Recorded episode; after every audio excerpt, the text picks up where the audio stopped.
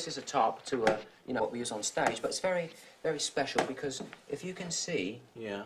the numbers all go to 11. Look, right across the board. Ah. 11, Oh, I 11, and most of 11, the amps go up to 10. Exactly.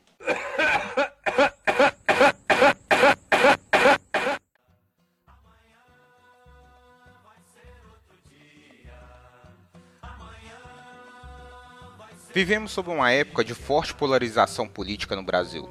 Todos estão sendo divididos entre esquerda e direita, coxinhas versus mortadelas, esquerdalha contra bolsomínios. Nessa toada toda, qual a importância do artista se posicionar? Principalmente agora que iremos entrar no governo tem um forte viés autoritário. Quais são os prejuízos de um artista se posicionar para um lado ou para o outro? Ele deve temer as consequências, como boicotes, ou deve enfrentar isso de peito aberto. Neste meio, também temos os artistas isentões, que se reservam ao direito de não opinar. Como eles são enxergados pelo público? Tudo isso e mais um pouco aqui no volume 11.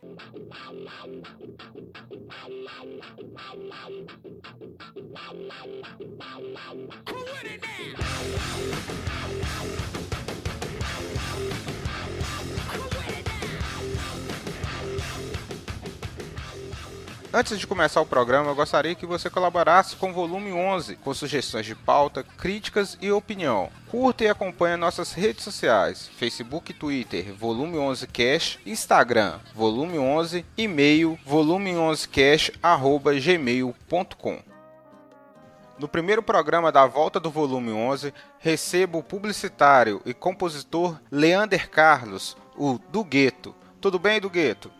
Beleza, Gê, tranquilo? E aí, pronto pra gente debater esse assunto tão, tão forte, tão pertinente que, que marcou 2018, a questão do posicionamento político do artista? É, não tem momento melhor, né?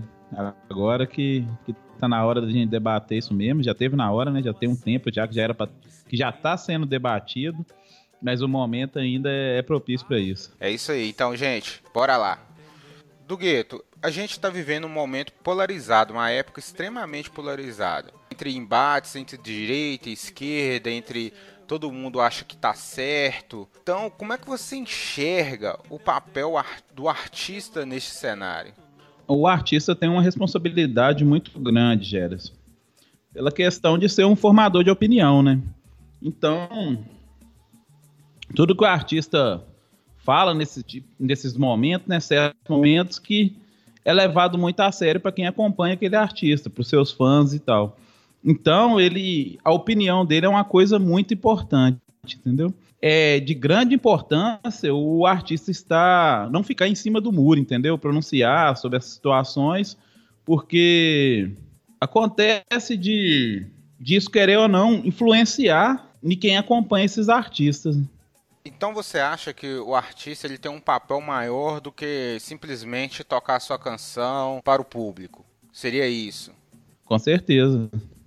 Ah, eu acho que o artista, por exemplo, por mais que aquele artista ele ele faça um, um tipo de música que não seja uma música de protesto, tipo a vertente desse artista não segue essa linhagem, é uma música mais para dançar, é uma música mais de balada e tal mas chega nessas situações que o artista precisa falar pela seguinte questão, porque chega uma hora que, quando tá rolando esses debates, alguns fãs questionam o posicionamento do artista.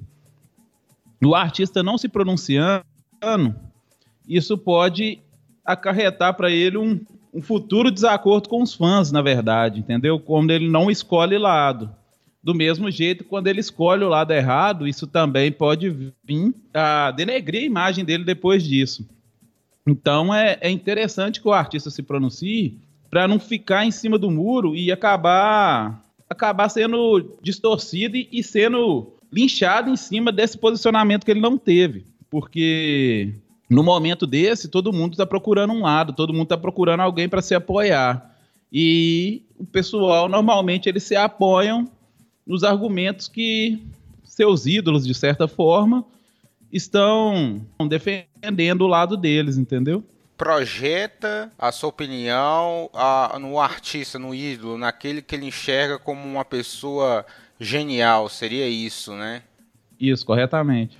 Então, o, o, Leandro, você, você acredita que isso independe do estilo de música ou do público? Por exemplo, o cara toca no Aviões do Forró. O cara tem a sua responsabilidade, tem que se posicionar, independente da, da opinião dele, né? Ele tem que se colocar naquilo porque o seu público aguarda dele mais do que música, seria isso? Sim, seria isso. A gente está vivendo um momento desse. Igual nós tivemos um, um, um exemplo que aconteceu recentemente agora, que eu estava vendo, eu não acompanhei muito bem a situação, mas que aconteceu com o Silvio Santos e a Cláudia Leite na apresentação do Teleton.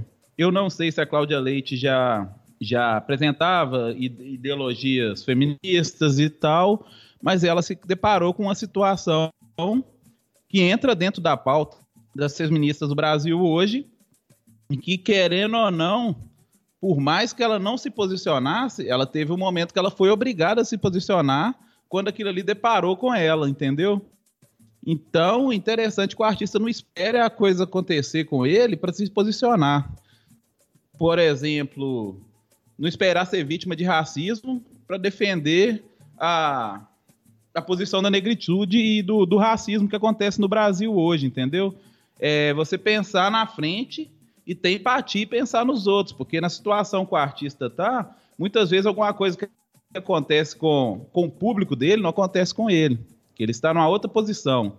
Mas ele pronunciando quanto a isso, isso além de abrir a cabeça de muita gente, isso evita de acontecer, possivelmente depois de acontecer um caso com ele, e, e alguém vir falar que, tipo assim, mas você nunca pronunciou sobre o assunto, por que você tá falando disso agora? Porque te atingiu? E você é daqueles que deixam de escutar determinado artista devido ao seu posicionamento político? Ou você, antes de escutar, começa a gostar do som, mas você lá pesquisa para saber se as pautas que ele defende são as mesmas que a sua? Eu costumo pesquisar, igual eu escrevo muito. E na verdade, eu tenho um, um, um cara que para mim foi um professor, que ele nem me conhece, na verdade, mas é o Marcelo Iuca. E foi um cara que sempre levantou bandeiras, entendeu? Então, eu. A minha forma de escrever tem muita inspiração dele. Então, o que que acontece? Eu não consigo escutar uma música, tipo, por escutar, entendeu? Eu tenho que entender. Eu sei que tem certas músicas que, por exemplo, são feitos para dançar, velho. Tipo, o, o conceito da música não é tá levantando bandeira, tá protestando, tá lutando contra alguma coisa. Então, algumas coisas ainda, ainda relevo, entendeu? Mas não é o tipo de música que eu chego em casa do trabalho, vou ter que fazer algum serviço e eu vou colocar para me ouvir, entendeu?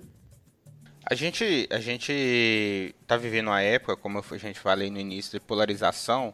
Até, por exemplo, cito o caso do Eduardo Costa. É, ele também se posicionou é, politicamente e vem sendo tomando é, bombardeado por isso.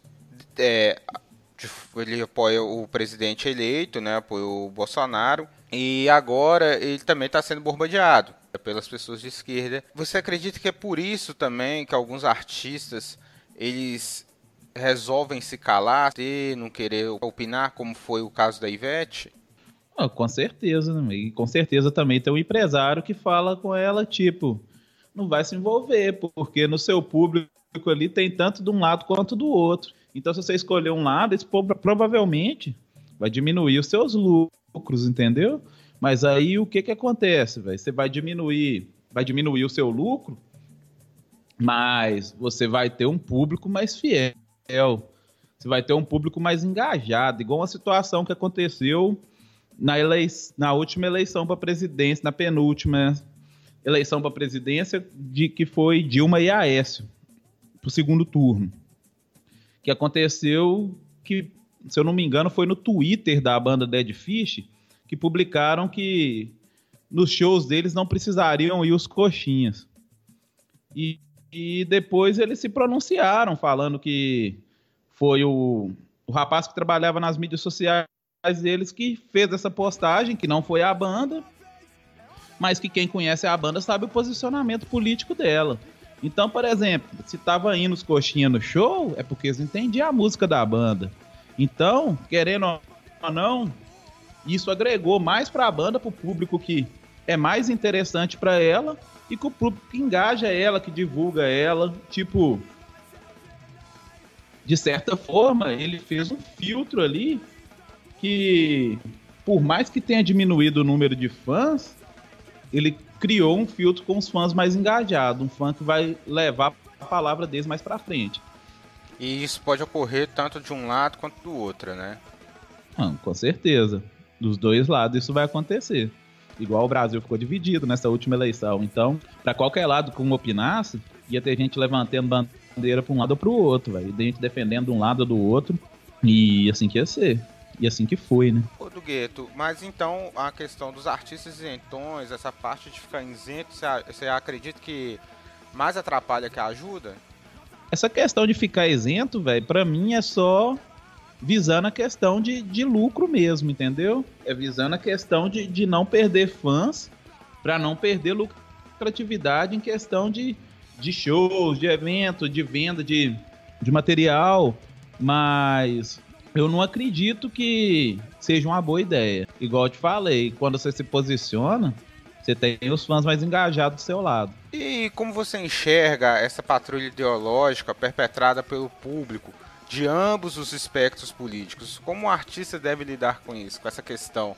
Porque querendo ou não, né, fica patrulhando, as pessoas ficam patrulhando você. Ah, você defende A, você não vale nada. Você defende B, e vai, sai daqui, entendeu? Vou boicotar você. Como você enxerga essa, essa patrulha ideológica que os artistas vêm enfrentando? Cara, eu acho o seguinte, velho. Igual eu vi umas postagens do João Gordo respondendo algumas pessoas que estavam metendo pau nele, falando a respeito dele estar tá posicionando contra o presidente eleito. E tipo, eu vou falar que, tipo, eu não sei se ele perdeu a cabeça, que em algum momento dessa eleição também eu acho que eu perdi a cabeça e postei alguma coisa que eu não deveria ter postado, mas eu acho que tem coisa que ele não deveria nem dar resposta, entendeu? Ele meio que deu um esculacho na galera que tava lá se posicionando, e uma galera toda errada também. É outra galera que, tipo assim, curte uma banda, mas parece que não entende a letra das músicas. É difícil para eles compreender a letra da música. Ele só curte a banda, mas não entende o que a banda fala. Então, eles. Uma galera que era a favor do, do presidente que foi eleito. Eu não quero nem falar o nome aqui para não fazer campanha para ele, mas. Ele já tá eleito, né? A gente não é. faz campanha mais. Infelizmente tá eleito. Ele já tá eleito. Não, mas eu não gosto nem de falar o nome. Mas aí o que, que acontece? A pessoa se posicionou e ele meio que, que foi hostil com o pessoal que se posicionou, entendeu? Eu acho que ele precisaria nem responder, entendeu? Porque se a pessoa acompanha a banda e ela não consegue entender o que a letra das músicas da banda fala, acho que ela tá no lugar errado. Eu acho que o máximo que ele podia responder seria: você não entende o que, que a banda fala, o que, que você tá fazendo aqui, né? Tipo, era dar um pronunciamento mesmo, gravar um vídeo falando sobre, pá, o, o, o que aconteceu, o caso do Dead Fish que eu contei, e, e não ficar debatendo, velho, brigando com esses caras na mídia social e tal. Isso nem, nem tanto só por ele ser famoso, mas isso eu falo no, no geral, entendeu? Até para pessoas que não, não, não estão no, no mainstream, entendeu? Tipo, releva, velho. Não vai ficar batendo, batendo boca que isso não vai render nada, entendeu? De certa forma, isso vai virar material para quem está na oposição, entendeu? Para queimar a pessoa mesmo. Sua opinião é que o artista ele tem que fazer mais do que simplesmente estar no palco cantar para o público, né? Porque muita gente cobra isso também do artista. Fala assim, não, não posiciona não, eu só quero ouvir suas músicas. Seria nesse sentido, né? Isso, com certeza mas eu falo igual eu falei com você, o posicionamento um, do tipo de música que eu escuto, que eu sempre escutei. Eu acredito que, por exemplo, não seja uma coisa que o artista tenha que colocar na música, entendeu? O artista não tem que fazer a música de pro protesto, dependendo do segmento dele. Mas tem certos momentos hoje em dia, com, com o crescimento das redes sociais, que permitiu um contato maior do público com, com os artistas, querendo ou não, o tem que posicionar. De certa forma, ele tem que ele tem que estar tá respondendo algumas perguntas que o, que o, público pede, mas no geral, não fala em questão de discutir. Mas, por exemplo, às vezes o público te cobra um posicionamento. Né? Você dá aquele posicionamento e depois fica batendo boca com quem é contra, entendeu? Mas você tem que se posicionar. Você tem que se posicionar. Por quê? Porque, querendo ou não, isso é exigido de você num, certo momento. E você é compositor, né, Leander? E o que, que você pensa na hora de compor? Você pensa nesse viés político? É, isso já vem de você? Ou você esquece um pouco disso e faz a música que, tá, que surge como inspiração para você? Ou você sempre está focado em passar uma mensagem nas suas letras? Ah, velho, minhas letras são bem politizadas, entendeu? É difícil eu sentar e conseguir compor alguma coisa romântica. Eu acho que eu devo ter escrito umas duas na vida só.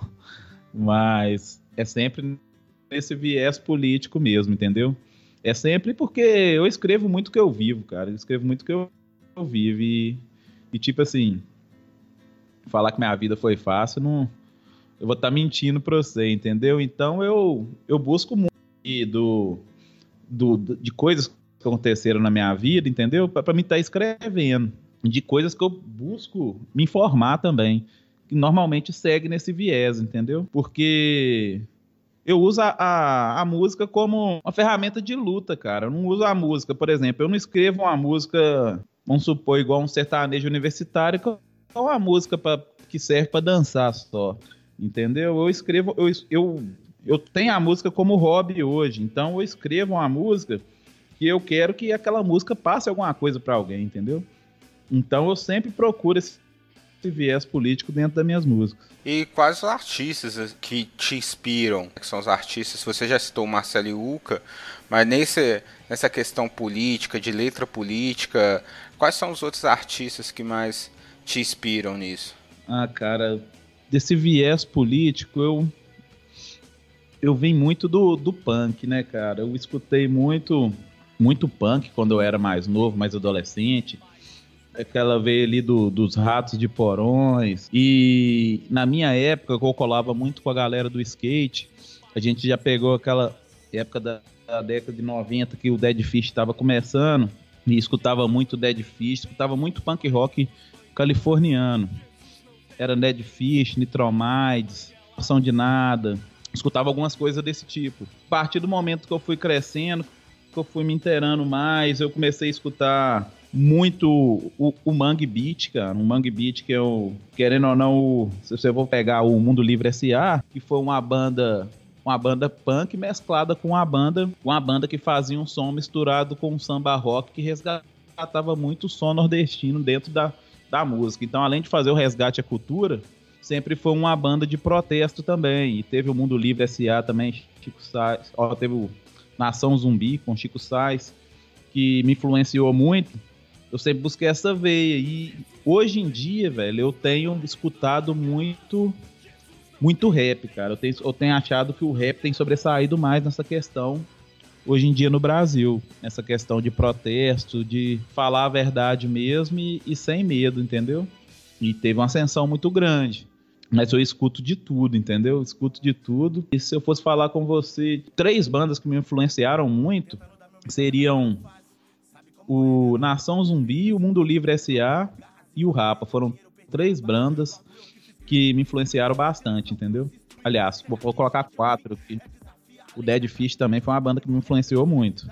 Quem que você destaca dessa nova safra que você tem escutado, por exemplo, do rap, que você citou aí, que é o grande parâmetro aí agora de destacando aí na luta política e na questão musical? Quem que você tá destacando aí? O velho, hoje tem o Criolo, e o Jonga, que é dois caras que eu vejo que, tipo assim, é para bater na cara da sociedade mesmo, para abrir o olho, entendeu?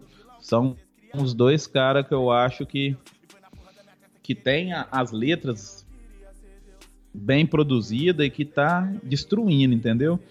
E, e, por exemplo, eu não citei Racionais, mas Racionais é, eu não citei até porque tem, já tem um tempo que eles lançaram o último álbum deles. E hoje o Mano Brown tá fazendo o, o disco solo dele. que não tem tanto essa vertente, entendeu? Mas o Racionais é uma banda que foi primordial porque está acontecendo agora. E outros caras que eu não posso deixar de citar é o Facção Central.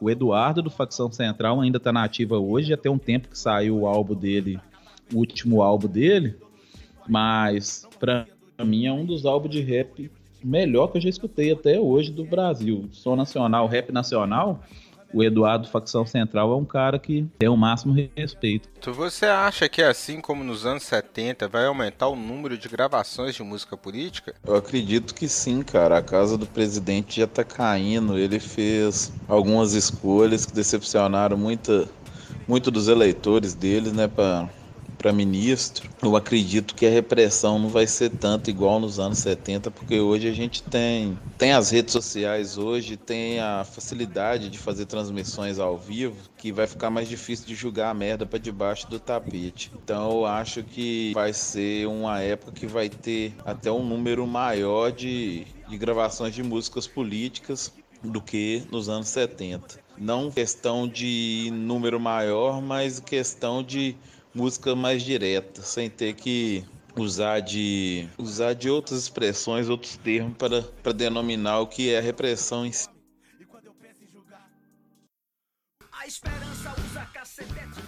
Valeu do Gueto, papo foi muito bacana, papinho rápido tal, é só pra gente debater um pouco sobre essa questão que eu acredito importante, principalmente do que ocorreu no ano de 2018. Então, agradeço mesmo por você ter aceitado esse convite, mas a gente vai fazer agora um espaço das indicações, um espaço reservado para isso. Você fica à vontade para indicar algum livro, filme, disco ou qualquer outra coisa que precisa ter a ver com o tema que a gente abordou hoje, beleza? Qual a sua indicação para o nosso programa aí, para os nossos ouvintes? Queria citar o álbum do Mundo Livre S.A., que chama A Dança dos Quase Famosos, que saíram, saiu, foi lançado no mês de outubro, se eu não me engano, de, desse ano.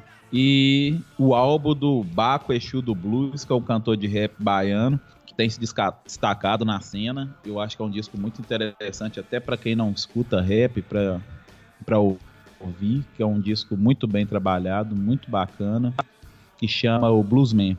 E esse disco ele lançou também um curta-metragem com o mesmo nome. E foi lançado em novembro desse ano também.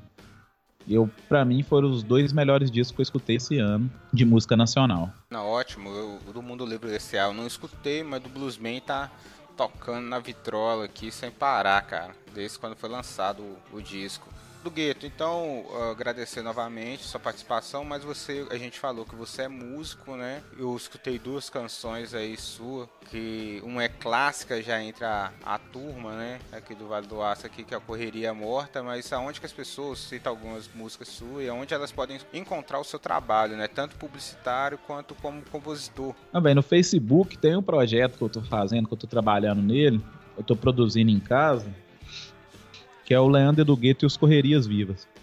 E tem a fanpage, eu até peco em não atualizar ela tanto, mas é por essa questão mesmo. É, eu tô tirando alguns trabalhos da gaveta mesmo, e a ideia é produzir um álbum, só que eu tô dependendo de alguns instrumentos que eu não tenho ainda, eu tô montando um home studio aqui em casa, então eu não quero queimar cartucho à toa, entendeu? Então, como eu não tô sempre lançando uma música nova, ela fica meio estagnada, mas tem o Leandro Correria Viva no Facebook e também tem no SoundCloud. Mas aí eu vou estar tá produzindo e ano que vem eu acredito que ano que vem eu consigo lançar essa empreitada aí. Então, boa sorte, Leander. Obrigado e até mais. Volume 11, Música e Sociedade em volume alto. Eu sou o primeiro ritmo a formar pretos ricos. O primeiro ritmo que tornou pretos livres. Anel no dedo em cada um dos cinco. Vento na minha cara, eu me sinto vivo. A partir de agora considero tudo blues. O samba é blues, o rock é blues, o jazz é blues. O funk é blues, o soul é blues, eu sou Exu do blues. Tudo que quando era preto era do demônio e depois virou branco, foi aceito. Eu vou chamar de blues. É isso, entenda. Jesus é blues. Falei mesmo.